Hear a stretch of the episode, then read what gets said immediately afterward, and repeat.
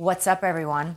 This is Goldylocks, former TNA backstage interviewer, manager, and you're listening to TNA Cross the Line podcast. Thanks for being here. TNA Wrestling, Cross the Line.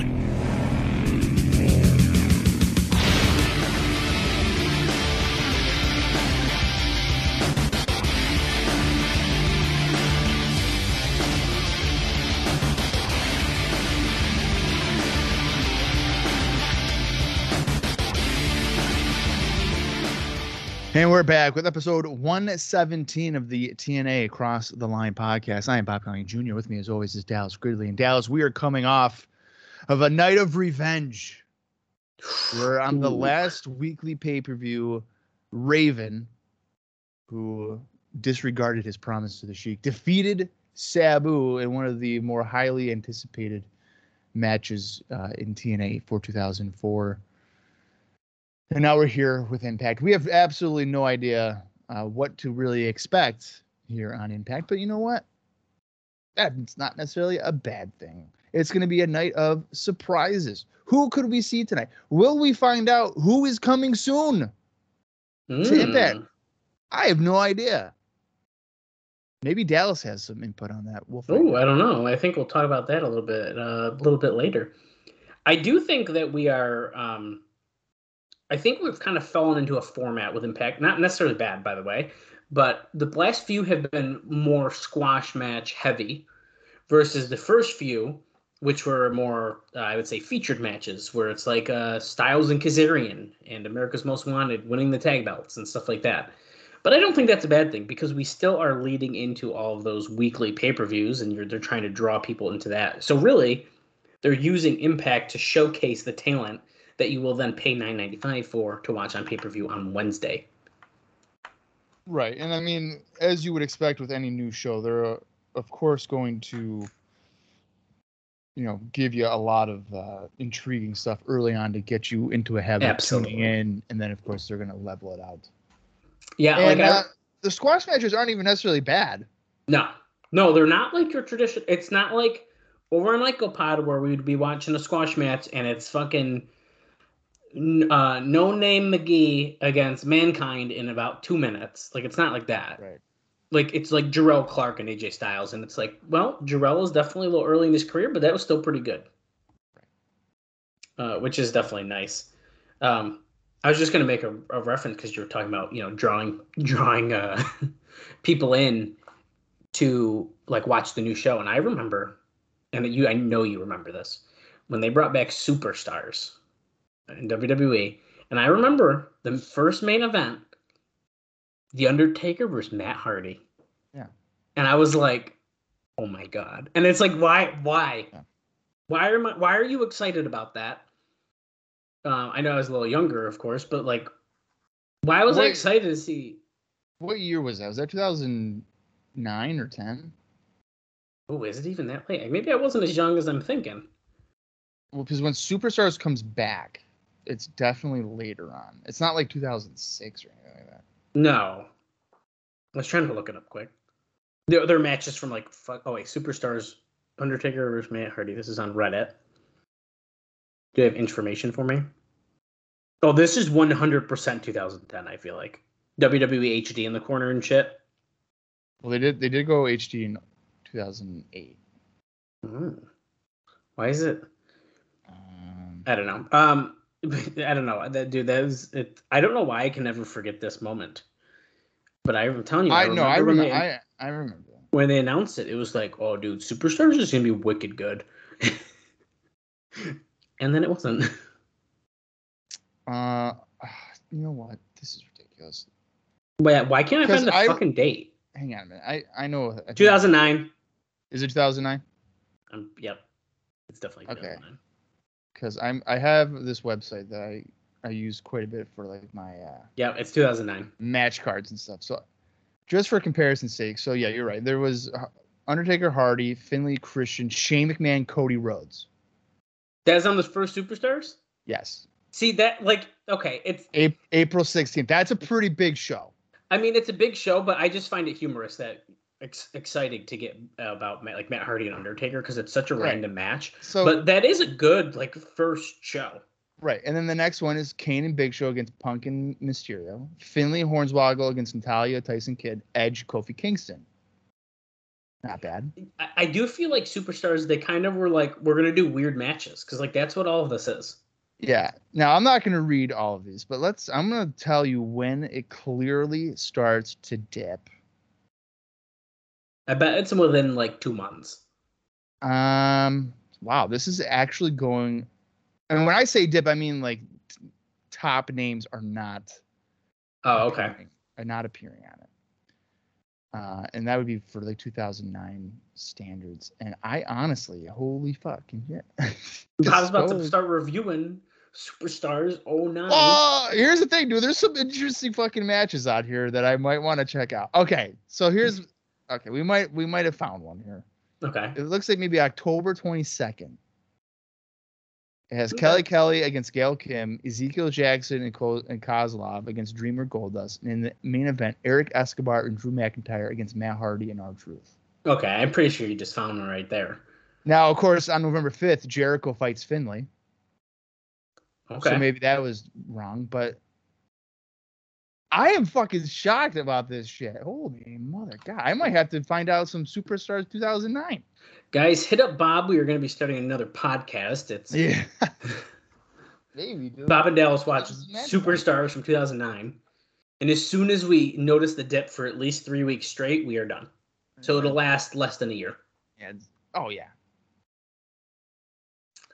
Um, But those those are the best types of shows because like not a lot of people probably remember it, and then there's probably some interesting matches that uh, might be worth checking out. Similar to Explosion, which Brian Turner's VHS we've been talking Burner, about that. I'm just uh, saying. has been uploading. yeah, if you haven't checked that out, definitely check it out. And I did Uh, I did comment on one of his posts, and I said, "How much stuff is there?" And he said, "What are you looking for?" And I said, oh, and I said everything. Um, and then he said like something around the facts of like we have a bunch of stuff like we're look, we're going through our tapes like you know subscribe whatever and I was like dude I've I've been subscribed. For you real? have to worry about that. Um, Uh, he I'm just pretty- he just opened a, he just uh, uploaded another one Sharp Boy against Ryan Ash. dude. I'm pretty sure I did subscribe with the TNA Cross the Line podcast YouTube channel, and you guys should Okay. subscribe it to that as well. Yeah, dude. Uh, there's and it's not even explode. There's like a lot of stuff just in the Tennessee area Yes, yeah, I know that he that. is uploading. That is pretty freaking cool. Right. So, So highly recommend that. Uh, highly recommend you subscribe to our YouTube. Strictly, really, the YouTube to support us. Just get our subscribers up so I can change the URL at least. That's all I want to do. Um, I'm trying. And listen, as of this recording, which God, I hope I'm updated again. I'm having a lot of. It's like very difficult. The two episodes at once to get uploaded on YouTube on a consistent manner is definitely putting me behind. But guys, I'm trying. I just want to have that cool background and like you know really cool looking. So I am working on it. Uh, but it's a lot to keep up with. Um, and as I'll you, just, uh, how many more subscribers do we need to do that? I'll be I'll be honest, I'm not 100. percent I'd have to Google and like figure out actually the number you need to do that. But Alright. I just you so let, yeah, if we just make a few kn- fake ones. I mean, I was gonna say you let me know. I'll make a whole bunch of burner accounts and uh, I'll just follow the page.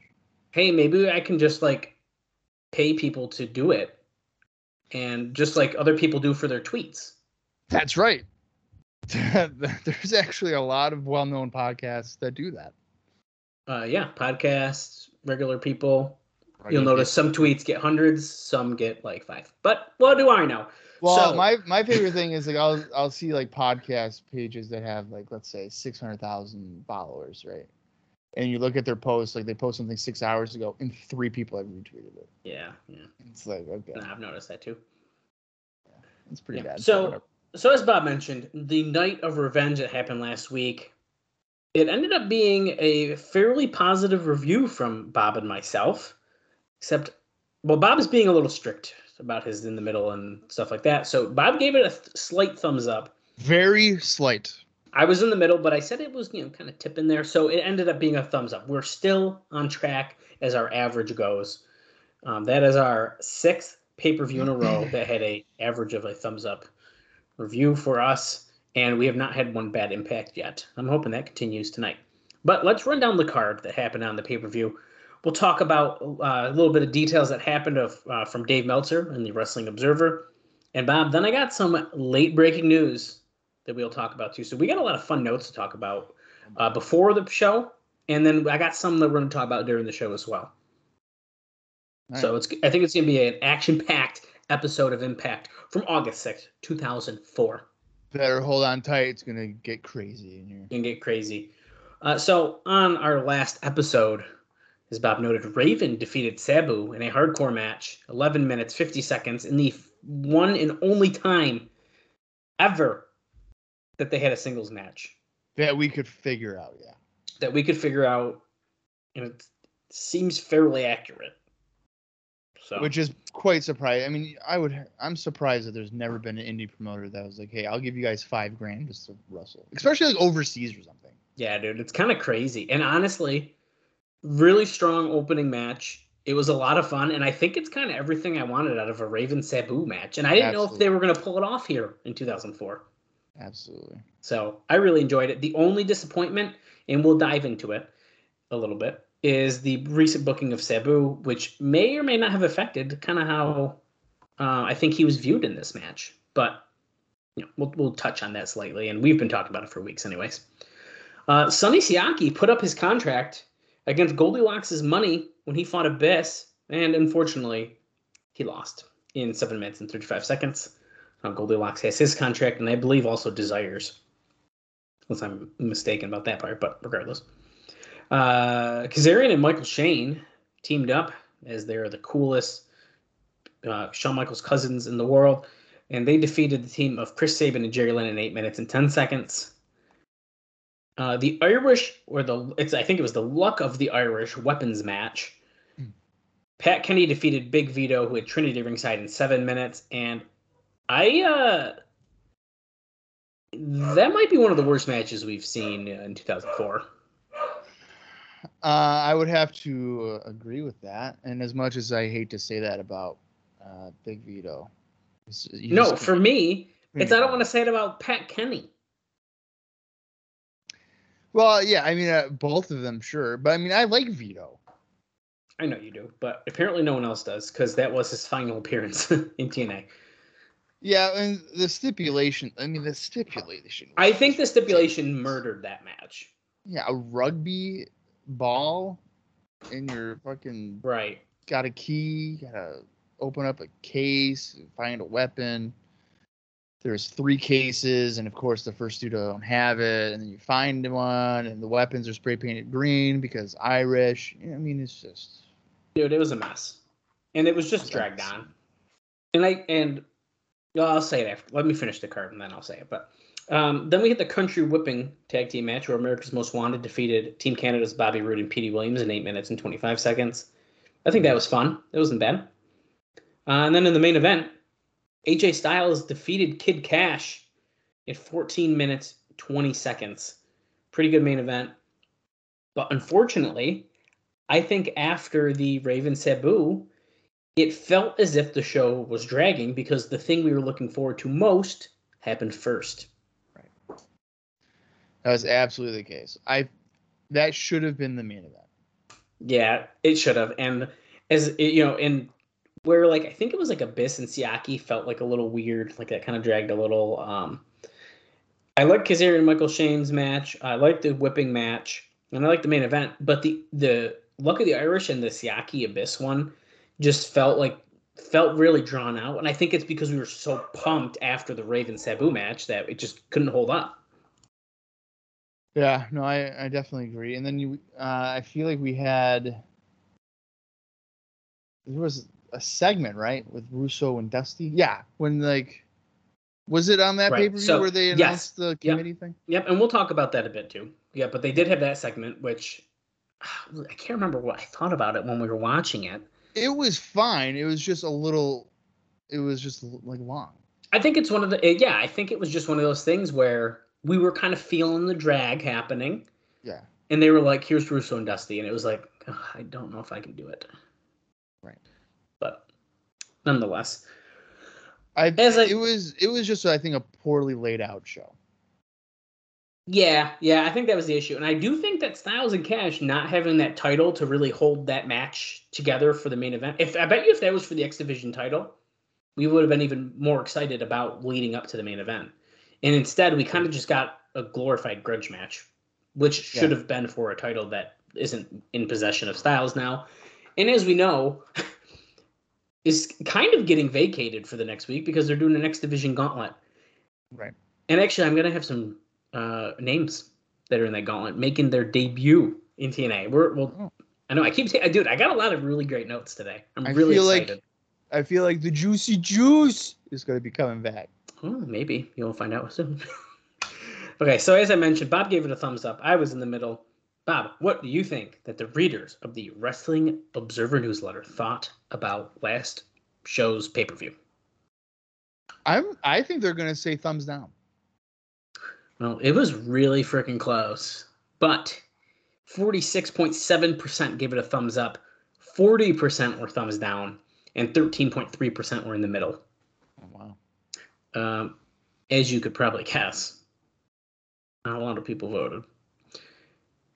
In fact, 30 people voted, which, I mean, there's been worse. Sure. But uh, Dave notes that the ma- the show was so so, so it's I mean it's not I guess really surprising. What do you think got voted on as the best match? Uh, I'll go with what I said was the Raven Sabu. Yeah, I mean I would think that as well, but I think uh, if you think about who's probably reading these and voting on them, uh, Is they it a actu- bi- It's a bias towards AJ, right? it's a bias toward AJ and Kid Cash, which I get. Yeah. Um, and I think the worst match. I mean, can we agree on it? It's Vito all and right. Yeah, it's Vito and Pickney. Uh, in second place was Abyss and Siaki. See, so we're not the only ones who kind of felt like those matches were a little weaker in the show. We're picking up what they're putting down. Right. Okay. And Dave says, interesting how Styles and AMW are always the best match. Well, I mean, they've been. uh I mean, the two top acts, really, right? Consistently. Yeah, yeah, you can't really go wrong with. Both divisions. So. Right. Um, so it's uh, let's just read through his kind of notes from the show. Uh, they're actually not too crazy, and then we can kind of get right to the other news and notes that we got here. Um, let's start with the championship committee. That's first up here on my list. So uh, Vince Russo announced the championship committee idea with, by the way, Terry Funk, Larry Zbyszko, and uh, those were noted as original ideas. And they decided to put Harley Race in that third spot, basically to keep Dusty Rhodes versus the Russo feud happening, which Dave notes that he thinks it takes up far too much airtime and goes nowhere. which, I mean, they do kind of drag out, but uh, I actually have been enjoying it for the most part because Dusty's like really passionate uh, about everything. So, I just I don't know what could the what could the blow off of that be. Well, there's not going to be unless one of them's fired. I think is honestly kind of the blow off. I mean, that's got. I mean, you're not going to have a match. No. And Um, I hate, I do, I hate it. If it was like Vince Russo was like, I'm gonna have Jarrett, and then Dusty's like, I'm gonna pick AJ, and it's like then they fight for. I don't like that shit. right, right. So someone's got War, a war games match for Okay, wait, hold up. If it was War Games, maybe I'm interested. war games control of TNA. Pick your teams. But Wednesday, Bloody Wednesday, actually, It was what we were going to call them that. What was that? Wednesday, Bloody Wednesday. Remember? Right, right. At least for now. Soon it'll be lethal. Anyway, um, it's noted that Rhodes is actually going to be expected to feud with Scott D'Amore, which is probably uh, part of continuing the America's Most Wanted versus Team Canada program and uh, using the U.S. flag and Canadian flag as props. So we'll be kind of doing that, which kind of, if you look at it, America's Most Wanted keeps coming out with those American flags around their shoulders. Um, at least specifically on Impact. I guess they haven't really been doing that too much on pay per view, but Now, do you think that Team Canada is going to steal the uh, steal the flags and they'll have to fight in a ladder match to retrieve them and then never bring them out again, similar to the ring jackets against the Naturals? Yeah, I definitely think there's a good chance of that. um, so uh, let's uh, let's talk about some matches now. That's I think I think that's really the only note about segments they haven't on the show. So uh, Styles pinned the returning Cash in the main event at a good match that the crowd was largely dead for. Or, or sorry, sorry, misread that. The, clou- the crowd was largely dead for the show, but got into the main event. Uh, he Dave. This is pretty interesting. So Dave says, "I don't know what is a work on the boys and what isn't, but Cash was making noise about wanting to work really stiff to teach Styles a lesson, and Styles, who was a good amateur wrestler and athlete, knew about it. Now, apparently, Jarrett, I'm assuming Jeff Jarrett, told Mhm. Cash in no uncertain terms that he couldn't do it. Cash was claiming that he was mad because he hadn't gotten a raise, and guys uh, he thinks he's better than are earning more than him. Cash believes he could go to WWE, but nobody seems to take that threat seriously. Cash was also claiming that the company hadn't paid some of his recent medical bills when he was injured in a match. So Cash is uh, kind of heated here, apparently. You know, this is kind of getting me a bit worried here because it's going to get to a point where TNA is going to be like, you know what, dude, this is just not fucking worth it. Right. The headache. I mean, I Cash is absolutely one of the better wrestlers, performers, acts, whatever you want to call it, in TNA at this point. But the leverage for him, uh, I don't think is there. Because I agree. if he were to go to WWE, I I don't think it would make a big splash at all. So he would probably get maybe like probably more money than what he's making in TNA, but like is it life changing? Probably not. Uh and I and I think that the the whole uh working stuff with AJ that definitely sounds like a work to me. I don't think he's that unprofessional to take it out on a talent, especially a top talent. Uh, that just sounds like career suicide. Right. Yeah, that doesn't seem like, like a good who- idea. Who would want to work with you if you're like, oh, I'm going to go in there and just stiff you because Right. I'm not making more money for the company, which has nothing to do with you. Mhm. That just sounds like a disaster waiting to happen. Right. No, I agree with that. Um, so he he talks about here about the uh, American, or sorry, the country whipping match between Can- Team Canada and America's Most Wanted, which he says would have just been better as a match instead of with the stip. Um, you know, Sure. uh, and says that it was too similar with Team Canada running in, and uh, yeah, and just kind of doing the pretty much the same thing again. Uh, Pat Kenny's win over Big Vito with help from David Young was atrocious. Dave notes, even far worse than their horrible match a few weeks earlier, which I noted I didn't really love, and Bob was like, "No, that was fun." So. You're talking about the the I think it was the was it the Sicilian street fight or something they called it. yeah, yeah. Um, but that one was still way better than the one that we just saw. But hey, you know what? It is what it is. Uh, Abyss beat Sonny Siaki, as we noted.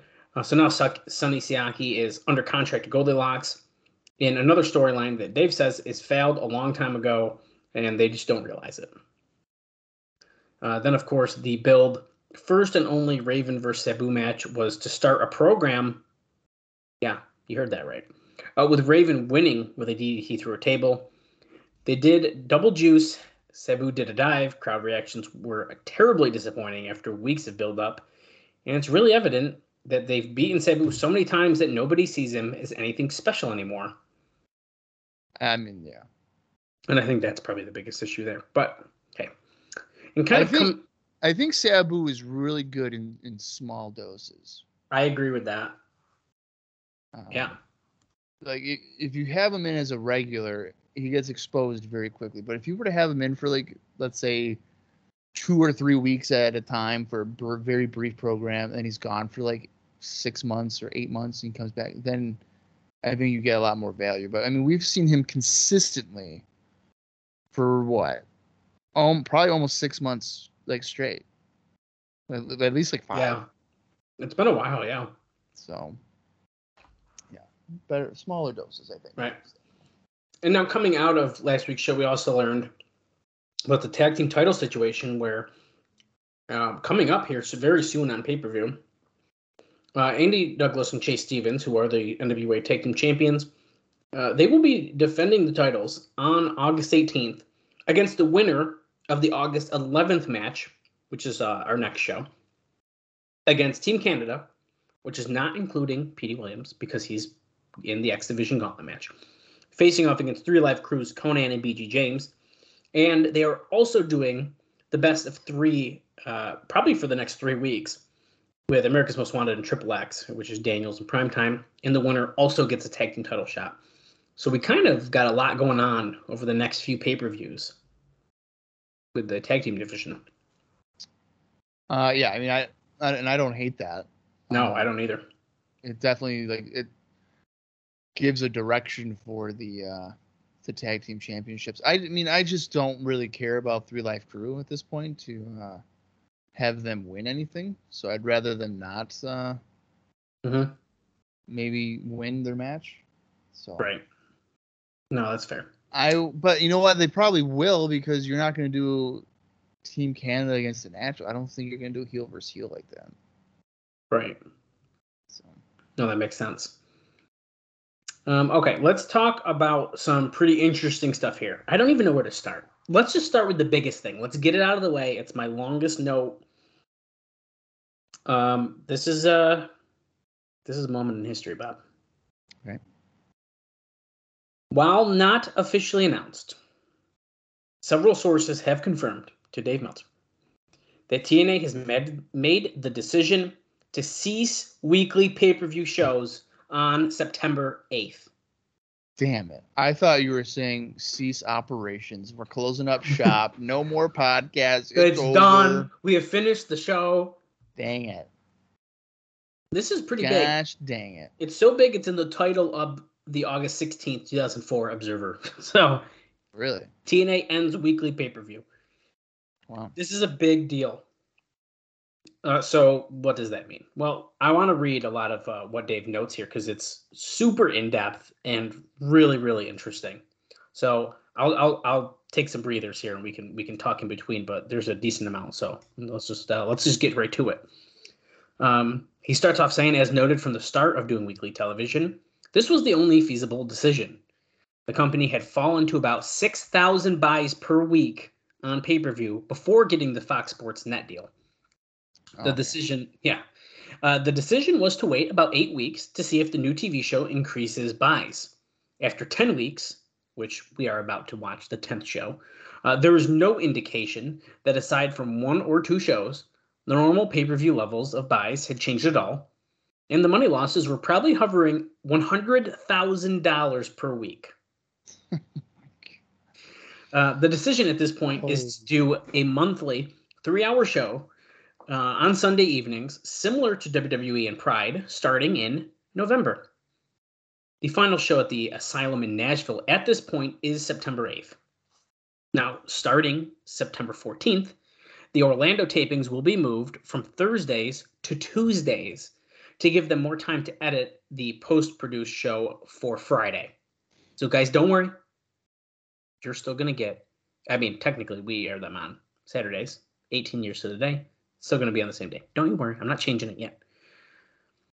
There will be uh, taped best of pay per view shows airing on September 15th, 22nd, and 29th. Don't worry, I'm going to make Bob find them and we are going to cover them. Nope. I'm just, I'm, I'm just joking. I a to. joke. We're not doing that. Um, but as of the end of September, TNA won't have Wednesday night pay per views and won't be doing pay per view shows in October. The idea is to have a seven to 10 week build for the first Sunday show. And boy, Bob, do I think we are finally getting Bound for Glory. With Right. Hogan. Yeah. Okay. I mean, this is realistically that's that I think would be the the make the most sense to do. Finally, you guys are getting this show we've talked about for a year, Right. but we'll see. Now, he kind of goes into in depth about a lot of stuff here um, that I think is really interesting. So, since WWE is the powerhouse and has its dates locked up months in advance, it will become a game between Pride and TNA to get dates locked up first. On months that WWE does two pay per view shows, those two companies would have to fight over the remaining two dates. While Pride is far bigger and does slightly better on pay per view in the US, TNA is more organized long term. The idea at this point is to charge $29.95 per show, which Dave notes he thinks is a little bit on the high end Yeah. uh, to start, and or yeah, at least to start out. Uh, the plan is to upgrade the shows, running them in mid-size arenas, about 5,000 to 7,000 seats, throughout the country. yeah, I know. Uh, most likely, that will change when they find out they can't sell tickets. Right, exactly. Right. The original TNA TV show plan was similar, but after only being able to sell about 100 tickets for the debut show in Huntsville, Alabama, they moved to Nashville as a permanent home at the 9,000 seat Municipal Auditorium. Seba, remember how I did that? I You got it.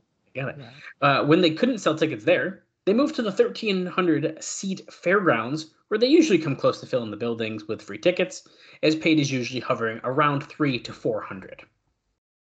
Now, at press time, no wrestlers have been told of the changes, which will cut their pay down as they will be working five or six shows per month instead of nine or 10.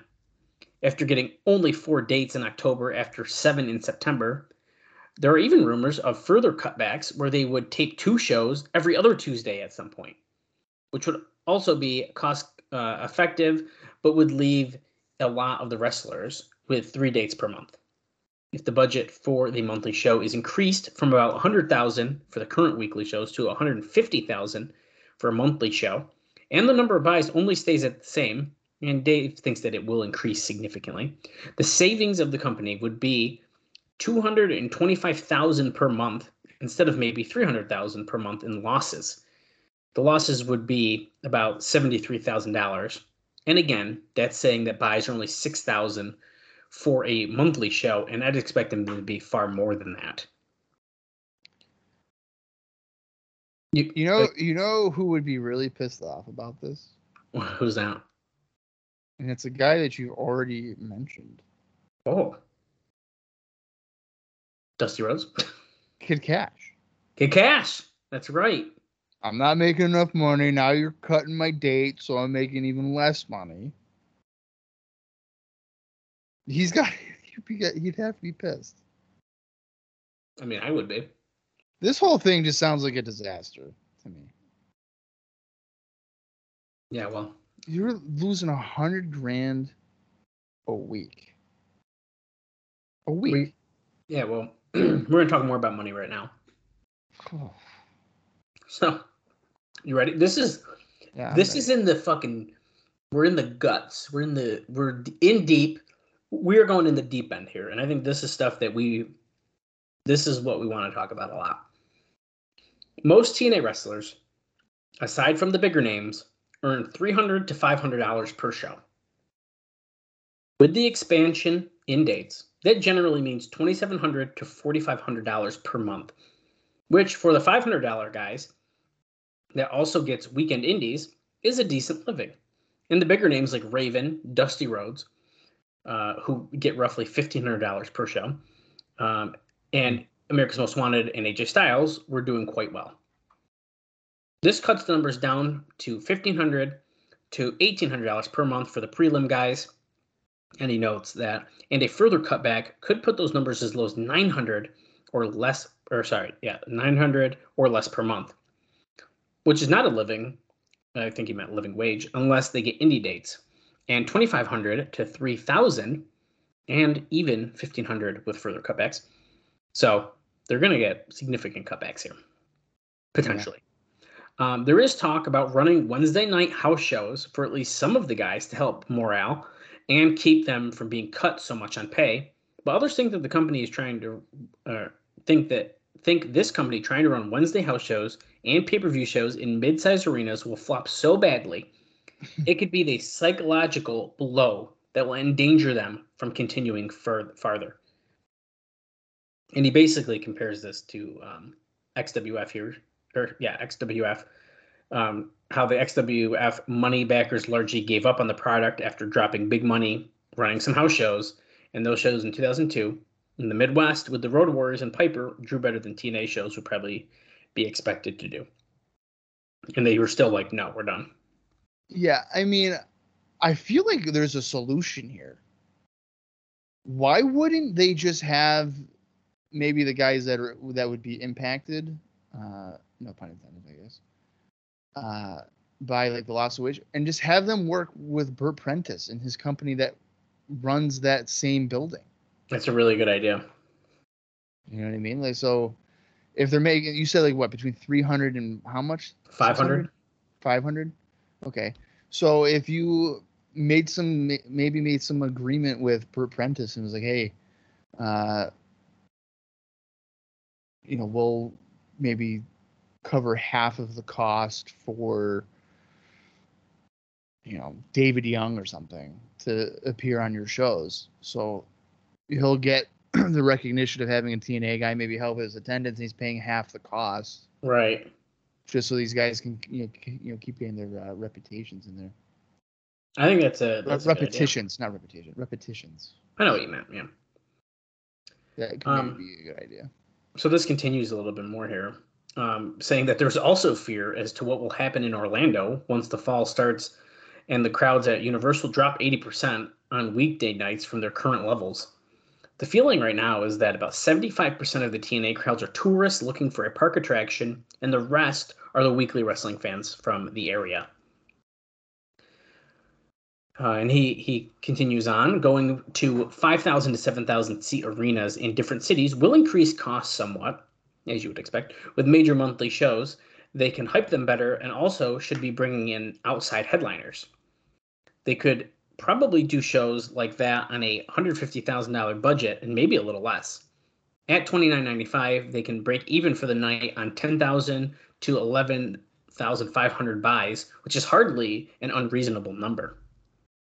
And of course, the, this, as noted before, taking into account the cost of still doing weekly television as a company, they aren't going to do well on less than 27,000 buys. They can hit that number regularly with four weeks of buildup, is not impossible if the company gets at least some buzz. And go ahead. Uh, well, I was just thinking about like the percentage of fans or whatever, like seventy-five percent being tourists and twenty-five. I think right now that's pretty. That might be pretty close to being accurate, but Yeah. as time goes on, I'm. I think it's overwhelmingly just wrestling fans. I'm really looking forward to seeing how it evolves because I I- I, do it think has to be. I do think eventually, and I've said it, and I, and maybe I'm just being an optimist, but it's like I feel like more wrestling fans are more diehard wrestling fans at that because it's such a unique environment and shows, and I don't. They're obviously trying to get people hyped right now. We know it. We they've done it in the asylum, where JB's cheering them on and shit. But I I just feel like in coming months, maybe it's years.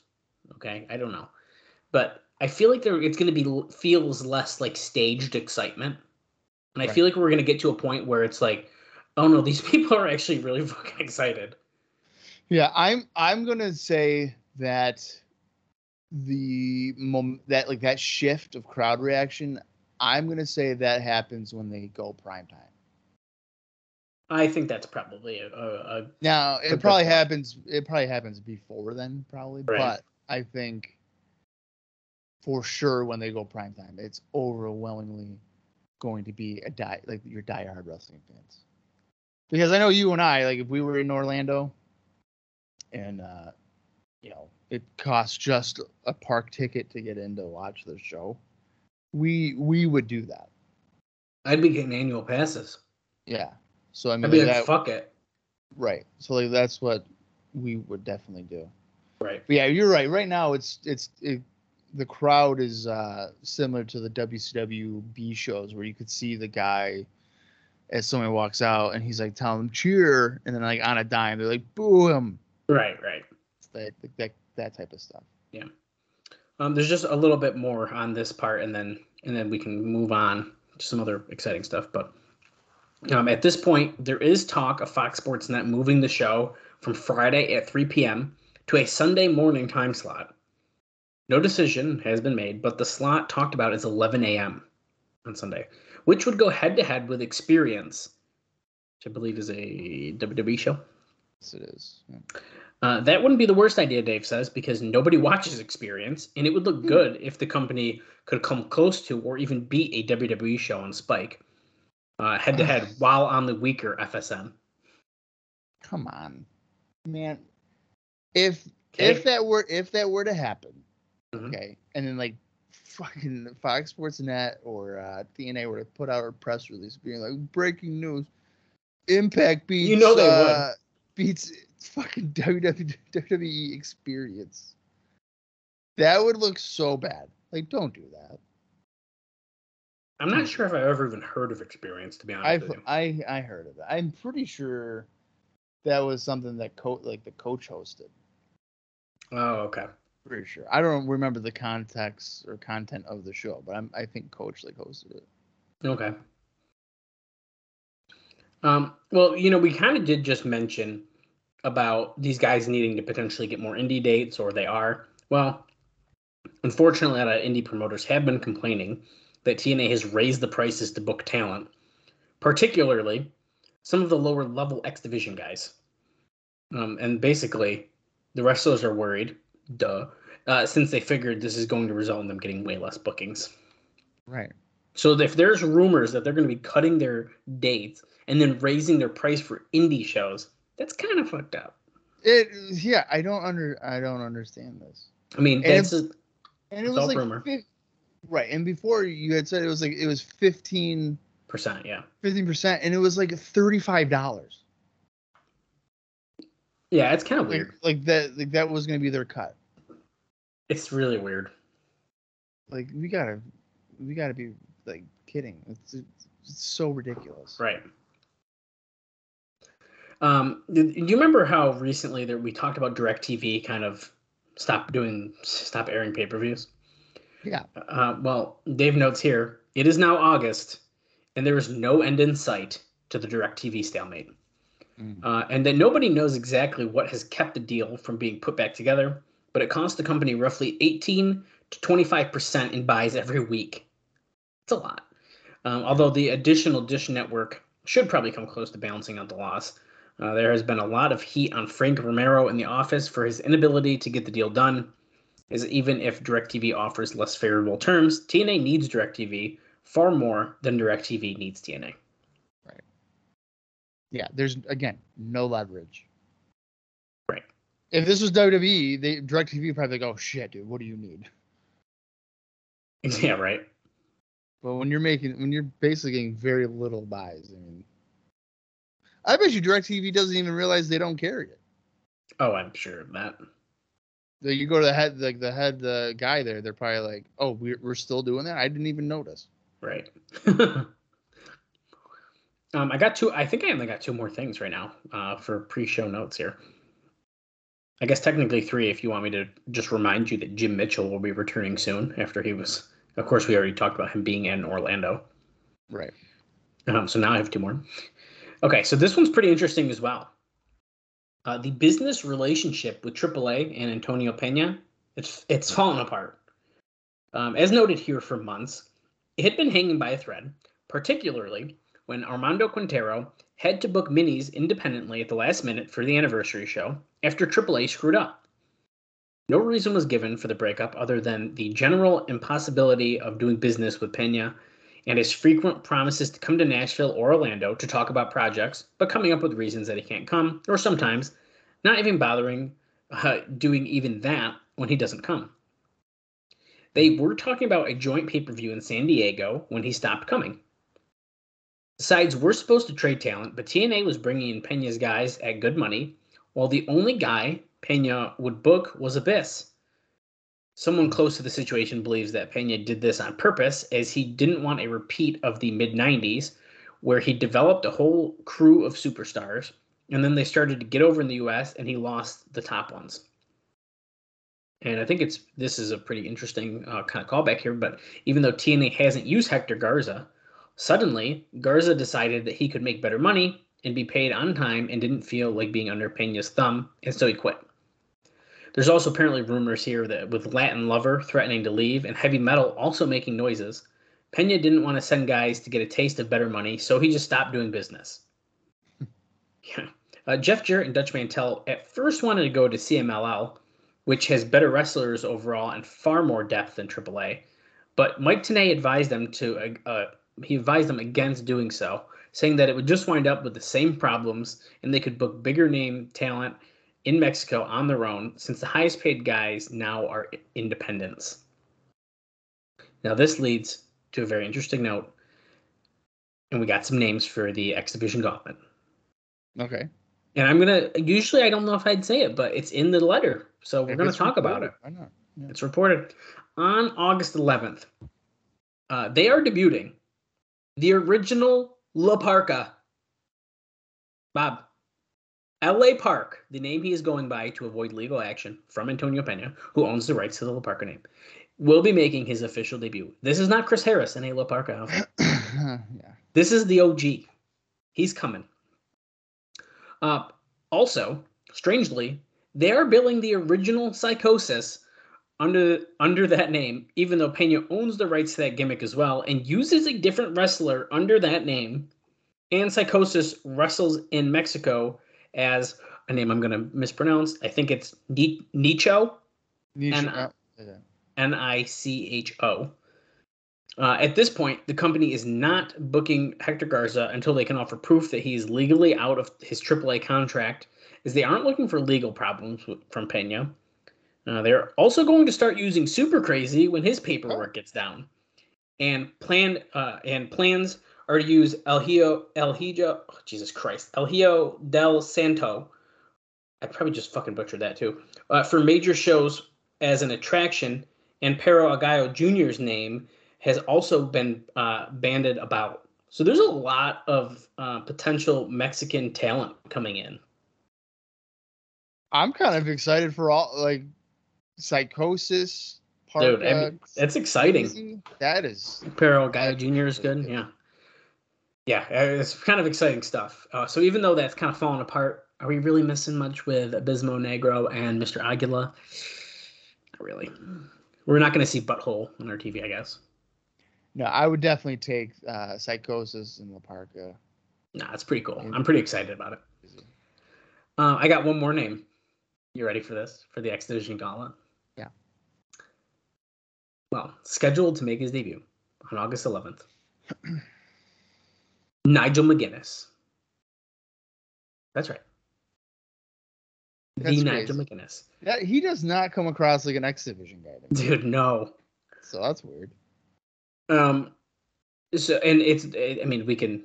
It even says here McGuinness is a much taller than the X guys, and he's a real talent doing the European style, and is better off working as a heavyweight. So it's even noted here he's not really an X division guy.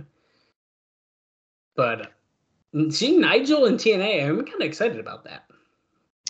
Yeah, I mean, I don't know if a lot of people are even uh, aware that he uh, makes a televised appearance uh, I didn't know. five, five years before he eventually comes in. I had no idea. And I'm sure a lot of people didn't know that it was an X Division appearance. Even more interesting. Yeah. Um, that's all the notes I got. Let's just mention dark matches real quick before this this uh, episode of Impact. And if you listen to our last episode, one of them's gonna sound familiar because it was noted on Explosion because they taped it and they ended up airing it. Now, interestingly enough, um, Explosion that aired, if they believe it's this week, was actually the wrong one because they like didn't send the tape in on time. I believe is is what's said. or Okay. some. Oh, let me let me triple check. Uh, yeah, was a repeat. At the, oh, they sent the one they sent didn't work, so it was a repeat this week. Okay. Uh, so the other dark matches. So we had Amazing Red defeating Rod Steele, that ended up airing on Explosion. Then we had Jerrelle Clark and Mikey Batts. Hold on, I'm reading this in, in the reverse order. So, uh, so it's the Naturals, Chase Stephen, Andy Douglas defeating Jerrelle Clark and Mikey Batts. And then Konnan, BG James, and Ron Killings, so all three live crew, defeated Eric Young, Johnny Devine, and Bobby Roode. So they won against Team Canada. So some pretty good uh, dark matches took place before uh, Impact. Yeah, it doesn't sound too bad. About that is uh that's all I got before we get into the show here. I got a couple notes we'll talk about during the show, and some that I'm actually really, really excited to talk about. You kind of teased it in the beginning. Do I have a note about the mystery guy? I don't know. Do I have some interviews with people who might be on the show? Maybe. Do I have notes about some of these guys trying to uh, work for Ring of Honor again? Maybe I do. Oh boy. Okay. Well, I'm really curious about this potential news on the coming soon guy because I have no fucking idea.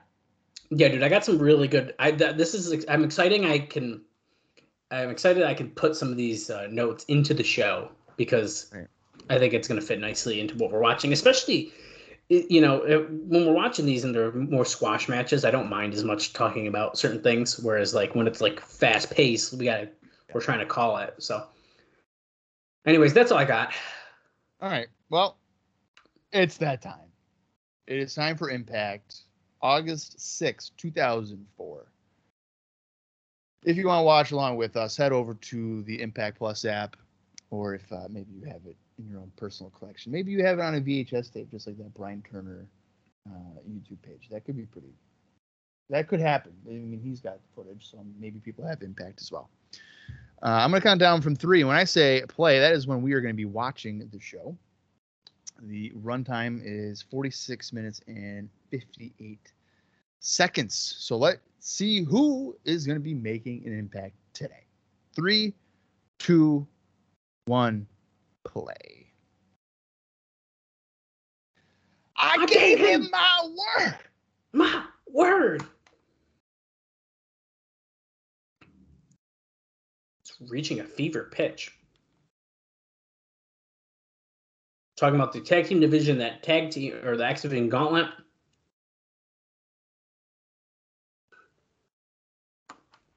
The battle lines have been drawn. Man, Yeah, now from stage 21 in Universal Studios in Universal Orlando Resort. It's total nonstop action wrestling impact. Do, do, do, do, do, do. We have the lamest song to open a wrestling show. Do, do, do, do, do. Yeah, they do. They definitely got to change that. Dude, the pay per view one is like, I'm telling you right now, dude, the pay per view theme gets me so fucking hype, and this one's so lame. Yeah, it, it- the whole time it just sounds like it's about to get, it's going to reach to the, the Yeah. exciting part, and then it doesn't happen. Mm-hmm. Eight man tag team now. I think you just said our main event's an eight man tag match. Didn't say who. Said oh shit, there's the pyro. The camera zoom out. I feel like they still need to spice up the entrance a little. It's like just gray paneling. You got to be patient. I know. Perfection takes time. That's right. Oh, don't worry. John Hammond will be joining us later. Who we got Jeff. coming out here? Jeff, Jeff Hammond, Jesus Christ, sorry. What is this? Sal Rinauro and Antonio Banks, dude. Sal Rinauro. Is this like skinny Michael Shane? I dude, I was just gonna say that. What the heck? Sal Rinauro, he was in the uh, Wrestling Road Diaries, the original with Cabana Oh, really? and Bryan Danielson. Yeah, We've heard his name quite a bit. I believe he's wrestled. he's in NWA amount. now too. Really? Yeah. Like today, like right now. Yeah. Well, they're about to get their ass kicked by uh, America's Most Wanted here. Sorry about your damn life. Mm-hmm.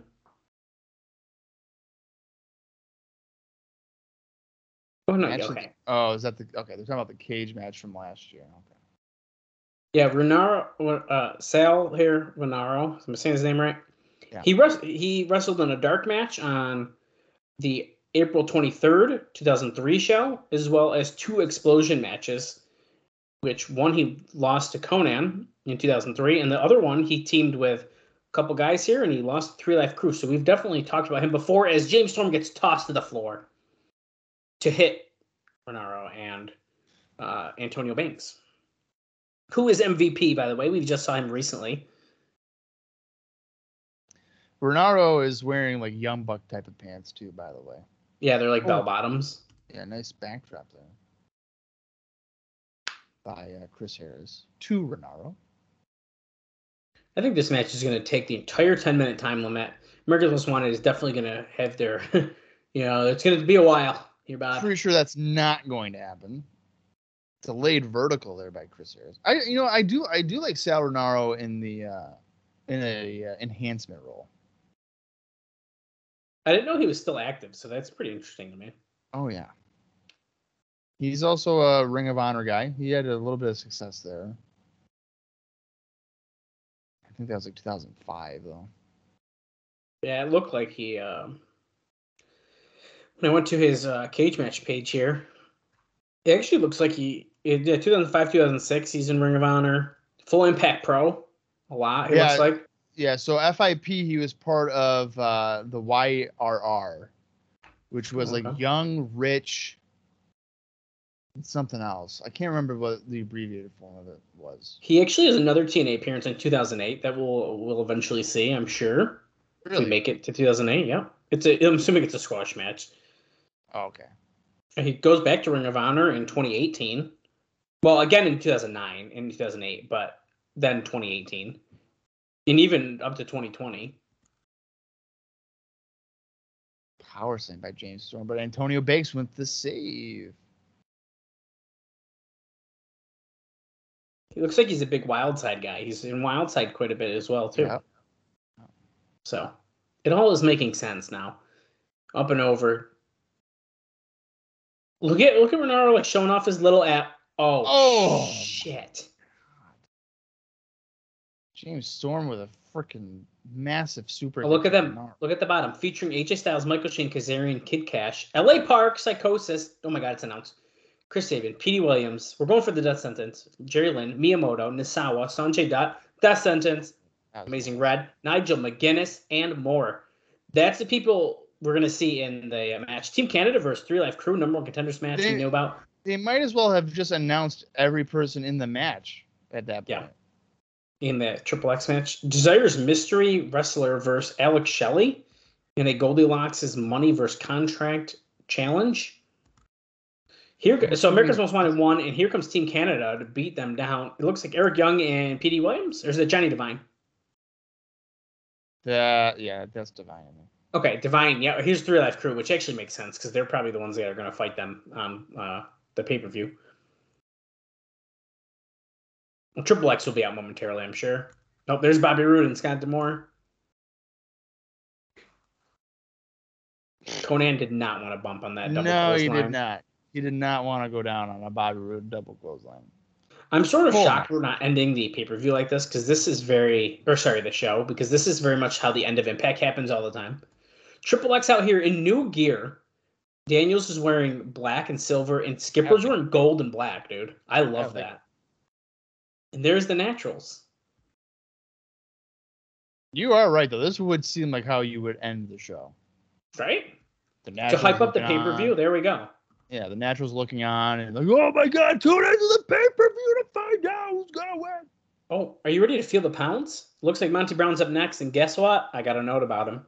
Oh great. They're really trying to push Monty Brown and Jeff Hardy as the top stars in the company, aside from Jeff Jarrett. I think we've noticed that. Um, Brown, because of his, uh, because he played in the NFL, is able to get on a lot of sports shows that won't book quote no name wrestlers. In this past week, he was on both the Best Damn Sports Show period and Cold Pizza. He started starting to get a little bit uh, a get a little star Aurora, which few of the guys in the company have, even though they are far better in the ring. Which I disagree with. I think Monty Brown's great, but Well, I'm surprised he was on Cold Pizza on ESPN. That's yeah. So Monty Brown getting some uh, bonus bonus time there. I feel like Best Damn Sports Show doesn't count since it's on the same network. And and Impact beats the, beats the ratings. right. Impact's a bigger show at three o'clock in the afternoon. It's pretty funny. How are we feeling about Triple X and AMW best of three? I'm excited about it. I'm afraid that it's gonna like wear out the feud too quick, but That's what I'm worried about. Too. highlight package of the pounce. I'm always here for this. This they actually played on the pay per view this past week, and I literally said, "Why is this not playing on Impact?" Because Right. we don't need it on pay per view. If I'm paying, I know who this guy probably is. Well, you know, it's interesting you say that because when I bought when I bought the first my first uh, TNA pay per view, the Shamrock and uh, Ron Killings one, I don't think I knew a lot of the guys on the show. At the time. I- guess no, that I guess I get that. No, and I I say that because I feel like I I don't know if I would have blindly bought a pay-per-view. I feel like I would have saw it from the TV show. I feel like that is what would have made me do it, but I don't know, maybe I'm wrong. Oh, I was, I think, a unique, uh, like Right. 13 year old kid when I was like, oh, on WrestleView.com is Ken Shamrock and Ron Killian. Kate, Yeah. I gotta, I gotta check it out. that was my dream match in fucking August of 2002. That's so ridiculous. So stupid. See, but this fits so well on this on the impact. No, I don't No, think it yeah, this is what needed on. wanna- Who we got coming out here? I thought it was D'Lo Brown for a second. The way he was bobbing his So head. did I. Who is this? What's your nameplate? Show his name. Bruce Oh, Steele. Bruce Steele. That was such a long like delay of who it could be. Jeez. Yeah, that was weird. So now we have officially seen both Bruce and Rod Steele on TV. And here he comes. The alpha male Monty Brown. He is definitely quickly becoming the top guy for this company. And I love it. Um, this is a great time to bring up something. Give me one second as I pull it up.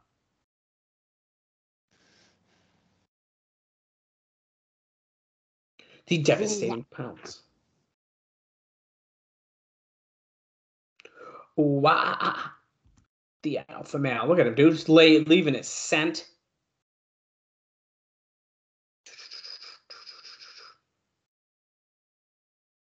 Okay, bell has rung, and I'm still pulling it up. Give me one second. Here it is. Uh, over on our Twitter page at Cross the Line TNA, which I really hope you're following us along. We post some really great content there every day about the impacts and the pay per views that we're watching that you're listening to. Uh, and you can see some of that over on Facebook as well, TNA Cross the Line Pod. But uh, over on Twitter, Pat Kenny, Simon Diamond, he uh, quote tweeted one of our tweets where he was getting hit with the pounce Mm. by Monty Brown, and he said, "quote The Empire Saint had potential. Russo understood it because he was a Northeast guy, or was because he was a Northeast, yeah, Northeast guy, which he mentions is highly ethnic. Uh, and once he left, game over. So he's kind of mentioning that once Russo leaves, it's kind of when uh, Monty Brown kind of maybe wasn't as much of a star. Is that what he's referencing there? I'm pretty sure that's what he's referencing. Really? I thought he was talking about himself. I thought he was talking about. I thought he was talking about Monty Brown. Well, okay. Let's say let's say that he is. Uh, he he could be. I, mean, he I guess- is a- he is an agent and like producer, so he could be looking at it from that perspective. Well, and I guess to be fair, the Empire Saint is not a name that a nickname I've heard for either one of these guys yet. So that's I guess why I made the assumption it's Monty Brown. Uh, that that is an interesting um, comment though about Monty Brown because um, There it is, the pounce. the Holy shit! Bruce Steele just went flying. he uh his I mean the time when Russo leaves I want to say but he did, when he comes back though I don't know if Monty really has much of a splash but maybe I'm wrong maybe the timeline's weird I'm really curious the timeline. And Monty Brown just won, by the way, with the pounce. Of course, because I did. think I think Russo comes back in like October of 2006. I think. So I don't know. It'll be it'll be interesting to see how that uh, progresses. Okay, is so what the fuck? Raven just or Sabu just jumped off the announcers table or something to attack Raven, who's bandaged. whoa, Raven and Sabu brawling here in Impact. This is Why was. Raven even out here? Where was where was Sabu to freaking dive over the Spanish announce team? That was weird. Um, what I will say is, um, I stand corrected because this is why we do live research.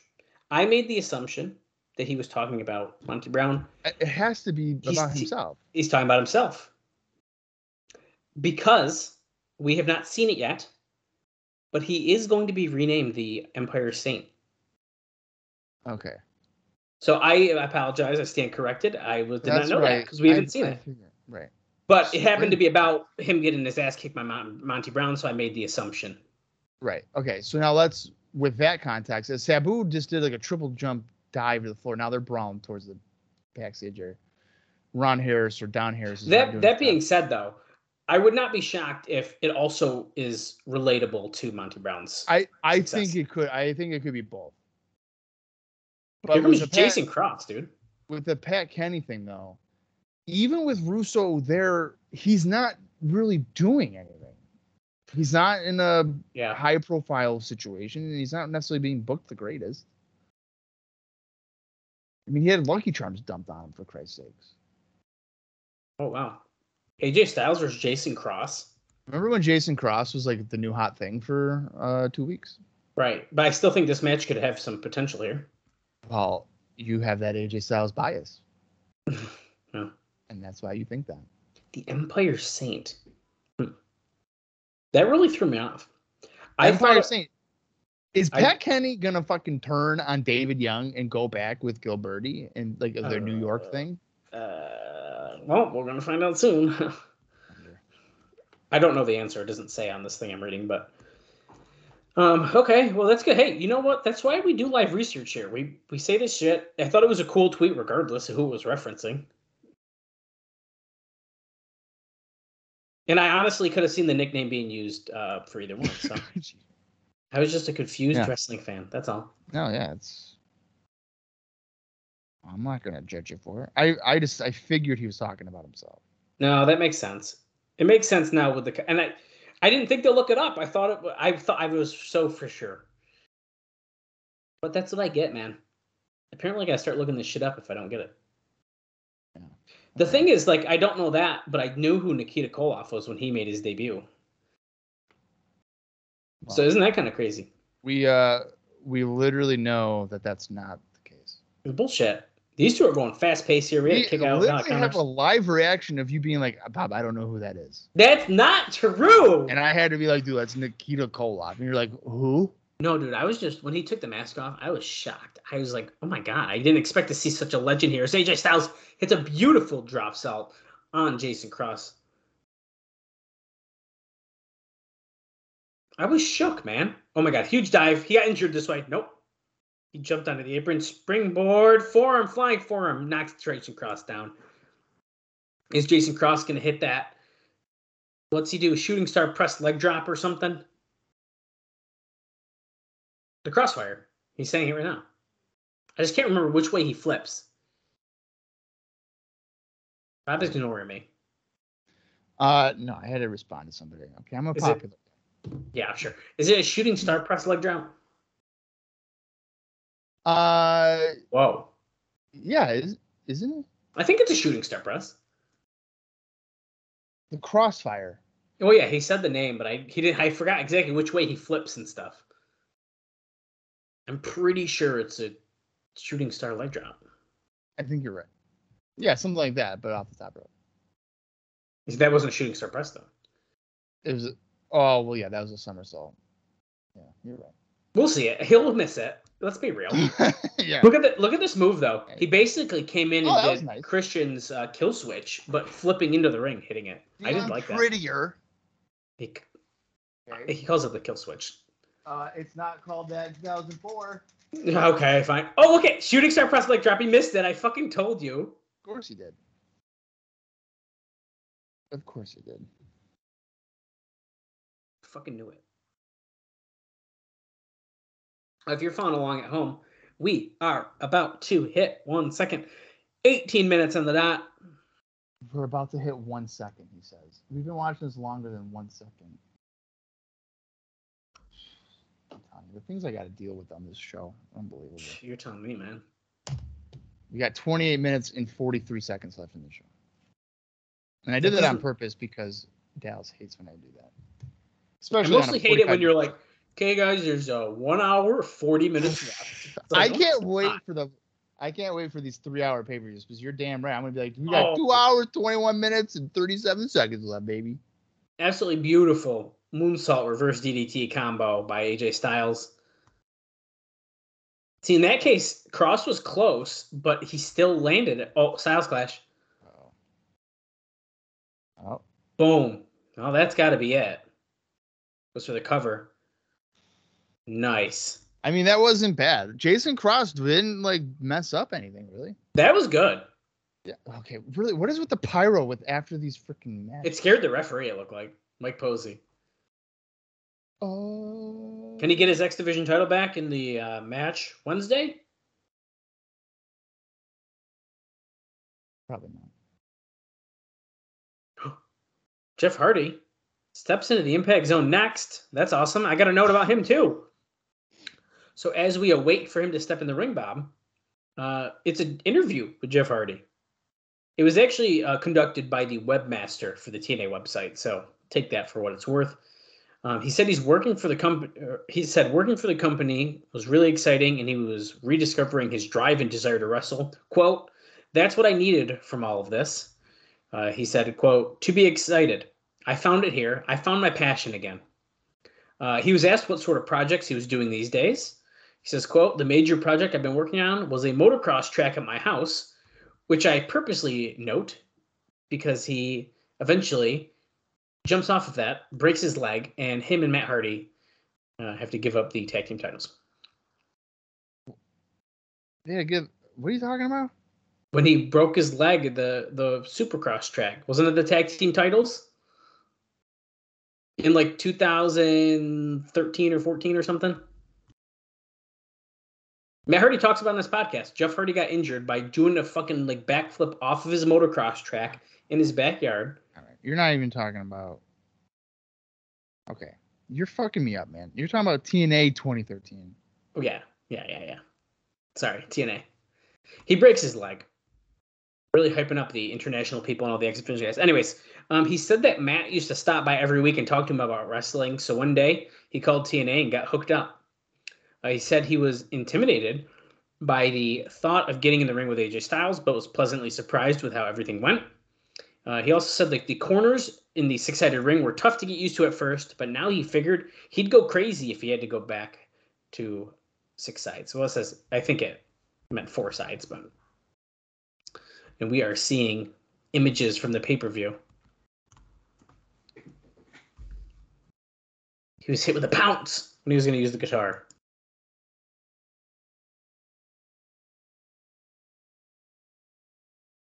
Are you ready for Jeff Hardy on Impact, Bob? Uh, I was born ready, dude. Who do we got here?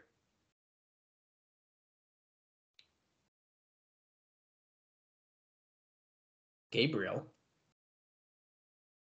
This guy's look at how bad he is. He's such a bad guy. Gabriel. Who the heck is Gabriel? I don't know. The, tell me if that guy doesn't look like Brian Anthony from Northeast Wrestling. yeah. Yeah, he does. Oh, he don't wrestle no more. He didn't really do. Oh, we've actually. Wait, hold on. What- in the world? Hold on. Jeff Hardy's got a weird jacket on. Pyro black lights. What the fuck is that jacket? I've never seen Jeff Hardy come out in a jacket like that. No. Well, it's off already, so there you go. That's what that tells you.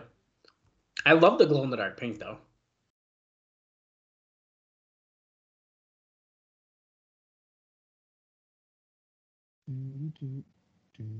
Uh, Bob, duh. Gabriel's from the Lost Boys with Azrael. Duh. Oh, I was gonna know They they beat the Briscoe brothers on the July 17th, 2002 pay-per-view in a dark match. Duh. Whatever. That's funny. I don't want to be that guy, but we only got one more match after this, and this one's not going to be long. So I'm assuming we got some kind of segment that we're going to see. Bob, this one has a 25 minute time limit here. Yeah, I wish wrong. that was true, dude. How's Gabriel going to treat Jeff Hardy here? We're going to find out.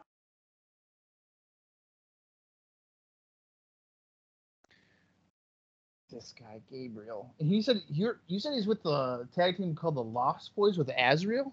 Yep. Is that the same Azrael from uh, Ring of Honor and Jersey All Pro? I can look again. Hold it on. probably isn't. Uh, Is he a Wildside guy too? Uh, hold on one second. I'm thinking. I'm pretty sure. I mean, Gabriel is so. What what were you saying about him? Uh, what companies? Azrael would have been uh, like uh, Ring of Honor, Jersey All Pro. No, it doesn't appear to be the same one. Okay, so it's a different guy. But it is wild. He's a Wildside guy. But hey, they got a win over the Briscoes. Gabriel's. Yes, Gabriel is as well. Okay.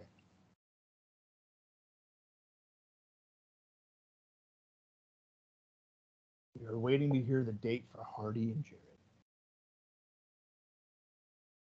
What day could it be? I am going to assume that their first showdown. Would you wait to do their first showdown for the three hour pay per view? There's no way, right? I guess it depends. I mean, at this point, I don't know if you can wait that long. They literally just said the date's going to be announced on Wednesday. So whatever that means. Hardy going through the twist of fate. Is he going to hit on Gabriel? Oh my God, he's going to beat the Lost Boy, who did not um, go over on his back. Oh, here he goes. Is he going to go for the Swanton? Is this going to be it, bomb?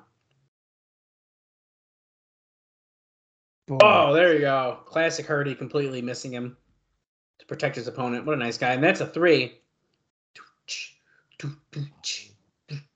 What am I doing? I'm not sending somebody money. Jesus.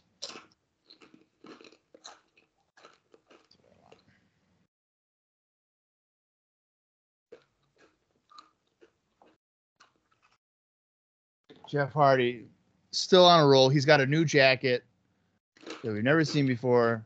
Dallas is crunching on some good old fucking popcorn chips or something. Damn, I thought I muted it.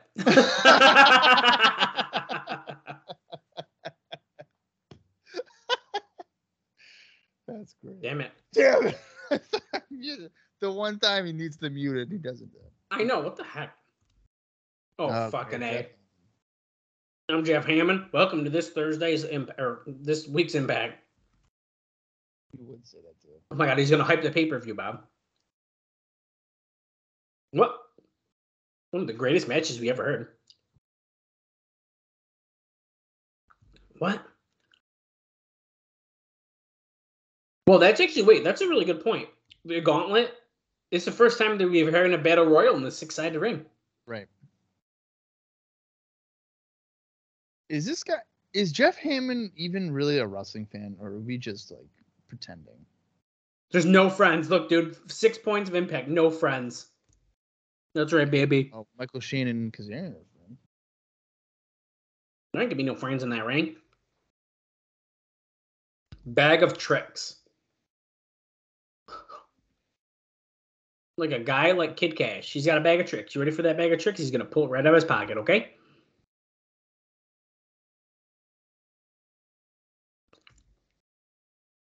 I mean this in all due respect, but on a pre-tape, does he really need a note card? Probably not.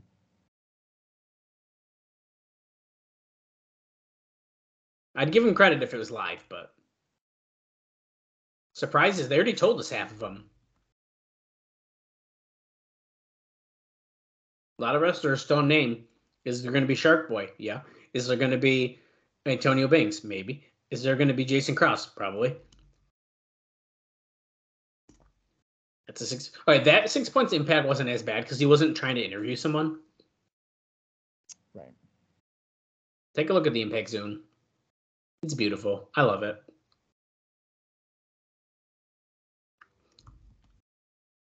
Mike Tenay and Don West in the audience here.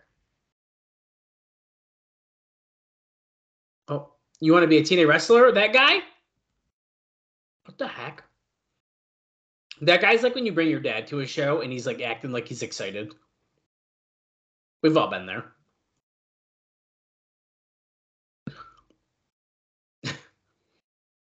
They're still plugging this whole thing. I, no one's ever done it. I'm I don't believe that.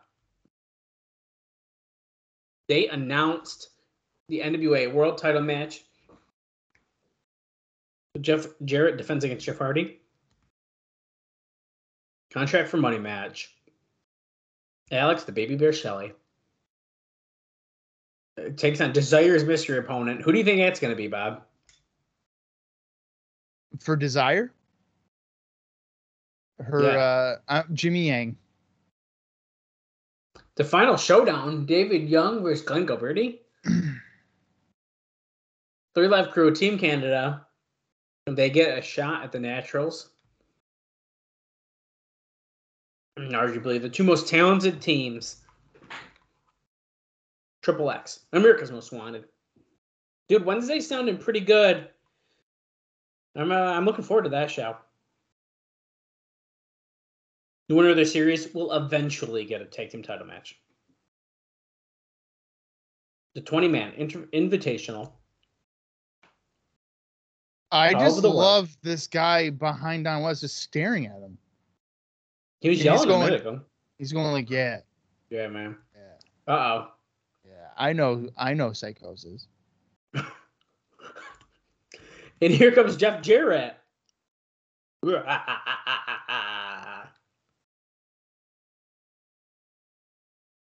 Oh, he takes the mic out of Don West's hand.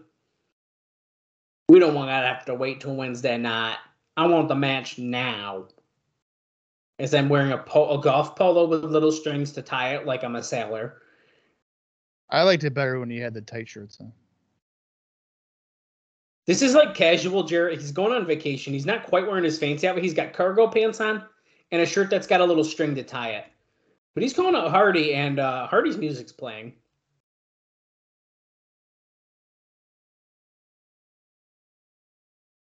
And here's Jeff Hardy, who just got done wrestling. He's got paint all over his body still. His pants, they're a mess.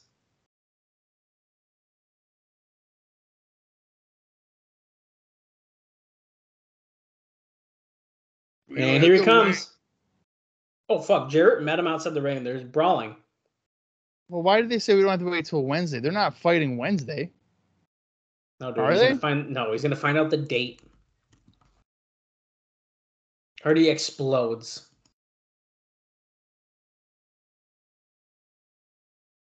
Hmm.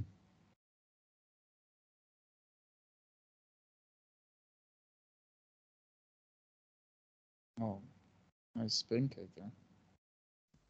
Nailed them with that. Impromptu matchup. Jarrett has a guitar at the under that turnbuckle, but I did not see him walk out with that. Uh oh. Clothesline Jarrett outside the ring.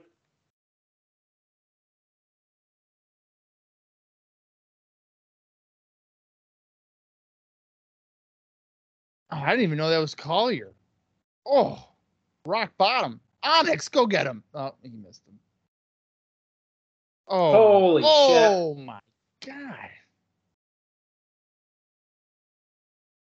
Hernandez, the hired mercenaries.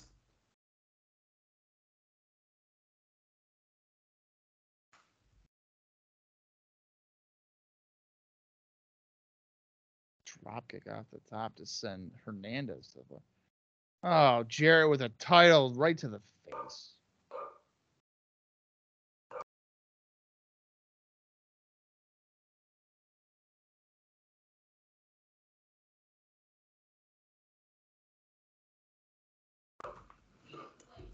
Oh, Jarrett calling for the figure four.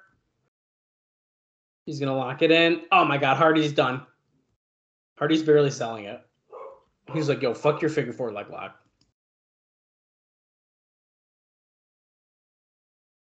Ron Killings.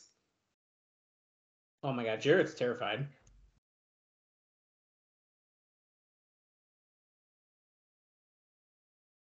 Oh, American Dream, dude.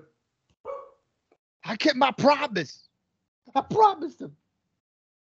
I'm surprised that the elite guard are still even a thing. Um, me too. So It's actually really surprising. Yeah. Dusty looks so disappointed. six man tag coming up. I'm telling you. He ain't bad. Oh, and Russo and Dusty about to get in a fight again. Didn't see this coming.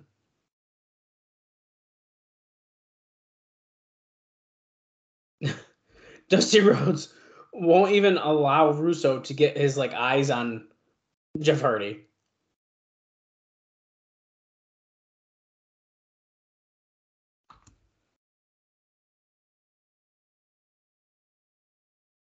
Impact Zone.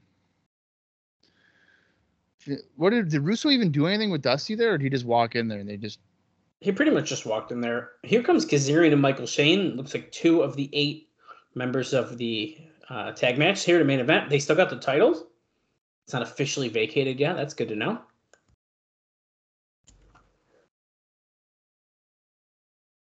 Kazarian has like cornrows in right now, or like little braids, which is kind of weird. Not a look I like on him. Michael Shane's wearing that shitty vest, which I guess in a way gives him some heel heat, so it works. Uh oh, Kid Cash. So this is our main event. We got 12 minutes left in the show. Holy mother. Kid Cash getting some pyro. That's right. Kid Cash accompanied by Dallas. Kid Cash rocks. Uh oh, Team Canada. Got a little bit of everyone in this match. Wait a minute.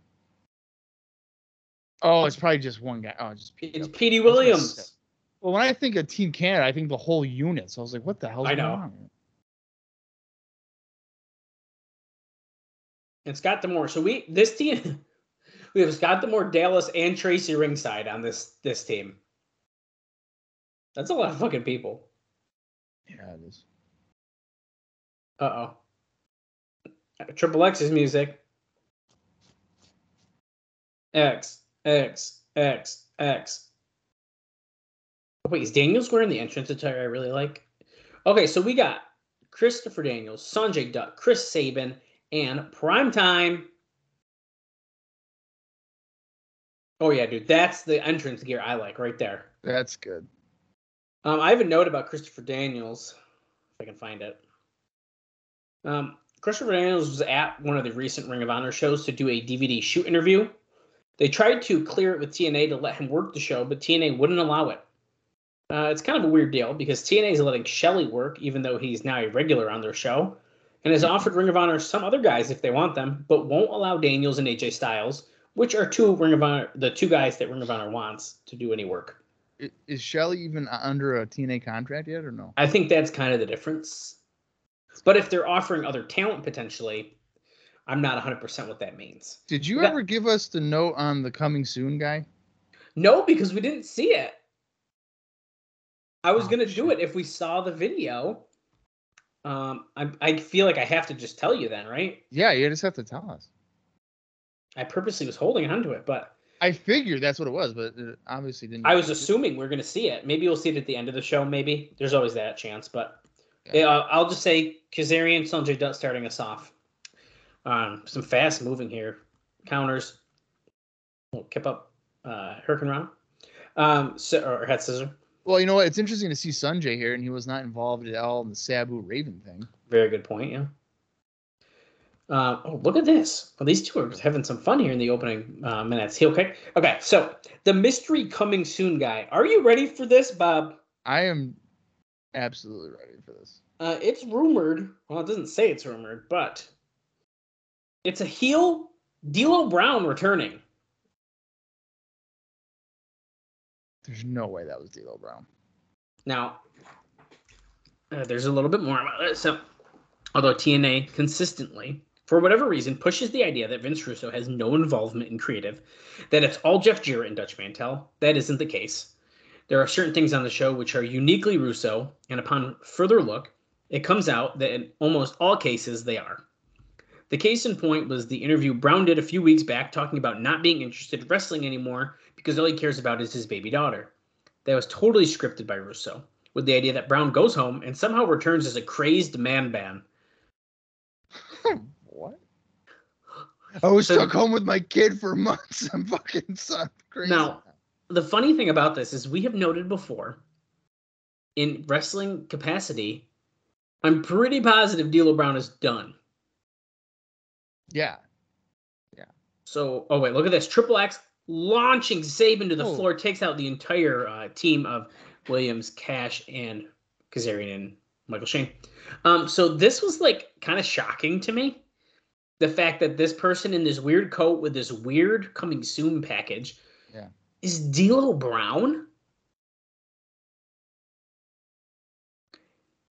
I don't. I mean, it didn't look like D'Lo Brown to me. See, I'm I need to see it again, but the head shape you see in the back, I think it kind of is. He's got a pointy bald head. Yeah, but like, I don't know, man. I don't know. It didn't really look like him. Isn't it weird? I don't know. Oh, it's absolutely weird.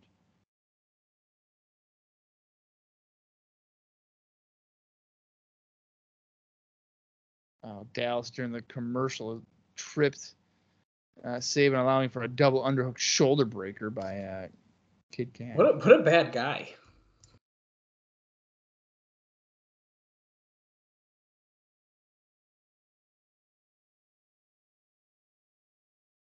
Ready? Oh, what a slap or a chop there on the chest of Chris Sabin by Kid Kash. Um, I believe that was my final note of the, the show, by the way. Oh boy, Jeff Hammond is on commentary. Watch out, everyone. He's Hey, coming for your job. He's very insightful with his uh, takes. Did you know there's no friends in a gauntlet match? Because there isn't. You know there's never been a gauntlet match in a six sided ring here in TNA wrestling? Yeah. Also, did you know that uh, people are going to have to adjust with it being a six-sided ring?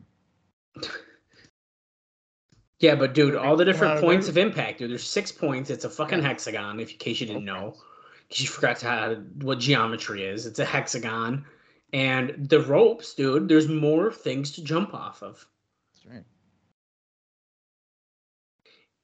Jeff Hammond, man, he knows he knows his wrestling. I do think the real thing here is the ropes looked tight as fuck in the six sided ring. I don't know if that's actually accurate, but they look tight as fuck.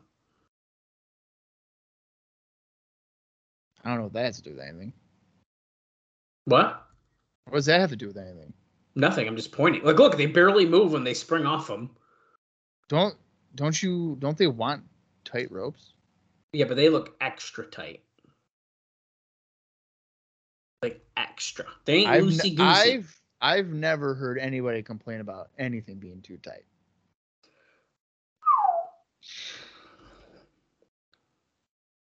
Daniels in the ring, knocking Petey Williams down, going after Kid Kash. And he goes off those tight ass ropes, double Oh. clothesline to Williams and Kid Kash. Daniels likes it tight. Boom, atomic drop on Petey Williams. Ah. Comes back, Oh. Like- judo, STO. Oh my god, Kid Kash, the master of the hurricanrana.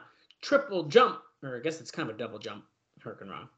Double springboard. Under two minutes left. Is this going to go to a decision? No way.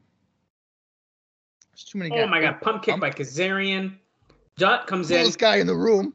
throws him over the knee. Dutt, Oh. springboard, moonsault off the middle rope. Oh wait, that was Oh. like a corkscrew twist. Corkscrew. Senton. That was exciting. Uh, our referee here, Rudy Charles, is letting this match completely fall apart. He does not give any fuck. They were so falling apart so much they're bumping into each other. He doesn't know what to do. He's checking on Dutt, dude. He doesn't care. Oh, Oh. fucking A, dude. It's prime time completely missed being caught by Michael Shane. That was a split leg moonsault. Oh my God, God. Sabin. Oh, what the? F- T- Today goes, I'm not sure if he hit the guard well, but oh, Dallas just uh, hit a big boot on Daniels. I think. I don't think anybody on any of those three dives hit it clean at all. no, I don't know if they did. Holy, Dutt s- and Kazarian scoop and a slam. that was insane. Who is doing Sabin a like Hindu whacked press? his head on the bottom of the guard railing there. That was gross. Tracy stopping him. Oh, she gets pushed down. Oh. Hindu No press. Oh my, My God. God, dude. Get out of here. Raven. Oh, there's Raven. Oh, the Oh. Raven effect. As Scott D'Amore has Rudy Charles distracted. Petey Well- Williams. There, I mean, I said it. He wasn't even involved, but Raven didn't forget. Canadian Destroyer. Oh, I hate that. Sal, shit. fucking damn it. Petey Williams, a legal man, just hit the Canadian Destroyer, pinned Sonjay Dutt. Wow. Wow, what a main event. Oh shit. Jesus. Wow, that was a lot of fun. Yeah. I feel like nothing in that match was like safe. No, no one was- is injured coming out of that match. I don't even know what. Okay, great. Yeah, 3Live Kru's got to come out. And See, we're doing the thing again, though. We're doing the. N- not every show needs to end in a brawl. Dude, it's WCW Nitro. What are you talking about? It worked in '97. It's gonna work in 2004, baby. I mean, Come on, Naturals, come out. Or the rest of Team Canada, come out. Whatever. Oh, Canada. Dallas is just hanging out outside the ring, not even doing anything.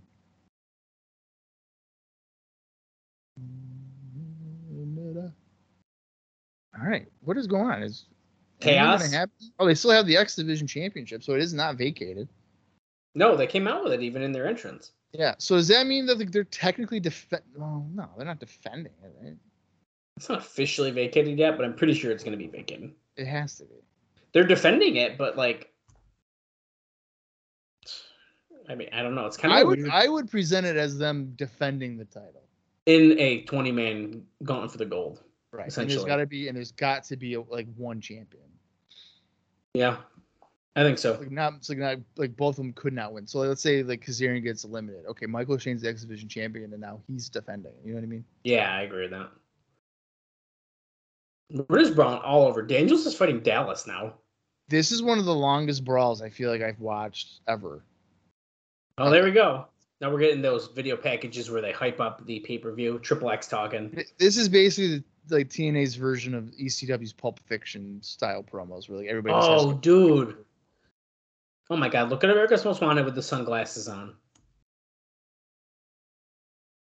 Maybe it's just me, but like I hate that they do it in front of the pay per view stage. Yeah. I wish they just did it in front of like the logo backstage or something. I hate it in front of the stage though. I know it's a cooler backdrop, but like I know it's the pay per view stage, so it bothers me. Right. There's 3Live Kru. Here's Team Canada. Show me what you got, number one contender.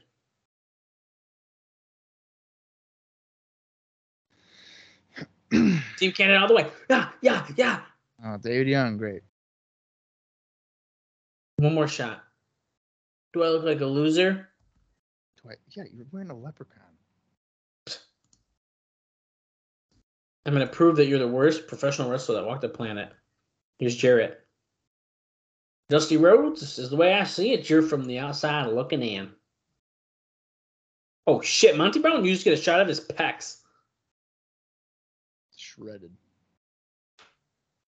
The Serengeti is a very dangerous place. Pounce, period. Boom. That's how you go off the air. Woo! Oh. That was good. That was good. That was good, Joe. Yeah, man, that was good. That main event, dude. That main event was insane. The main event is freaking awesome. I love it though. The dive. I mean, that's what you should be doing on free television. Dives and just Yeah. absolute chaos. I mean, that's what that's what you want to see. That's like exactly the main event I wanted. Yeah. It was awesome. Yeah, that was really With tons of guys, great way to feature everyone. a lot of X Division talent that's going to be in that battle royal. Well, it's a gauntlet for the gold, right? Right. So X Division style. Which is pretty freaking awesome. So that does that mean that every title has had a gauntlet for the gold? Wasn't there a tag team title? Dude, that is a really great point. That's awesome. Yeah. I love that. So that's interesting. Uh, all right. Well, it was a good show. Uh, the next show, as we've already said about, I don't know, probably 15 times, there is a Gauntlet for the Gold X Division title Yeah. on the line. Yes, there is. Uh, and then there's the best of three begins between AMW and Triple X, 3Live Kru, and Team Canada, number one contendership. Now, of course, after the best of three, whoever wins that best of three will be, then become the number one contenders as well. So, long term storytelling here. Uh, but uh, and we, I imagine we're also going to find out the date for Hardy and Jarrett. Right. So that uh, is something to look forward to uh, as well. And then uh, David Young and Gilbertti for the final time. And then who is Desire's mystery rustler guy? I know. I don't Who know. could it be? There's a lot of mysteries for uh, next week's show or uh, the next show. I literally don't have any guesses. Like I, I don't even know what they're gonna do. I don't know either. I I don't know who for desire. I- I feel like is there like a, someone that we're missing that is a, has been associated with her that could like return for like a one off or something. I don't know. Mercedes Martinez because uh, she broke her back. She broke her back. Could you imagine? She would probably have a good match with Alex Shelley. I mean, yeah, probably. I mean, we can't dispute that, so that'd be pretty, probably pretty cool. So, yeah, I don't know. Uh, all right, Dallas, you got anything else though for uh, this edition of Impact? Uh, I don't think I do, Bob. I think that was a lot of fun. I think it was a really exciting show, and I'm excited for this pay per view. Um, what I will say is that was our 10th episode of Impact, which is pretty cool. And we are 10 for 10. Every show we have both given it a thumbs up. We are on a hot streak with these Impact shows, and I uh, I only can't wait to keep going with them, and because it's only going to get better. I'm gonna be really disappointed for when we finally have an Impact show where it's like that wasn't very good. It's gonna take a lot. Like we've said it before. Like they got to do some real shit stuff to make a 45 minute show full of action suck. Yeah, yeah, no, they, The true test is what's gonna happen after these weekly pay per views end and how they use Yes. that time to build to that Sunday show. But we are gonna talk in depth about that as we continue on. Are we limited on our our two episodes a week? Well, guys, it seems like that might be over by uh, September 8th. But we will, uh, of course, keep you posted as we find out and continue through this journey through the asylum into the impact zone. It's, it's uh, going good. I'm really excited about it. I am as well. Uh, the only way for us to continue on is if we wrap up this one. Join us in just a few days for the Gauntlet for the Gold X Division style next week at the Asylum. Until then, for Dallas Greeley, I am Bob Conley Jr., and this has been the TNA Cross the Line Podcast.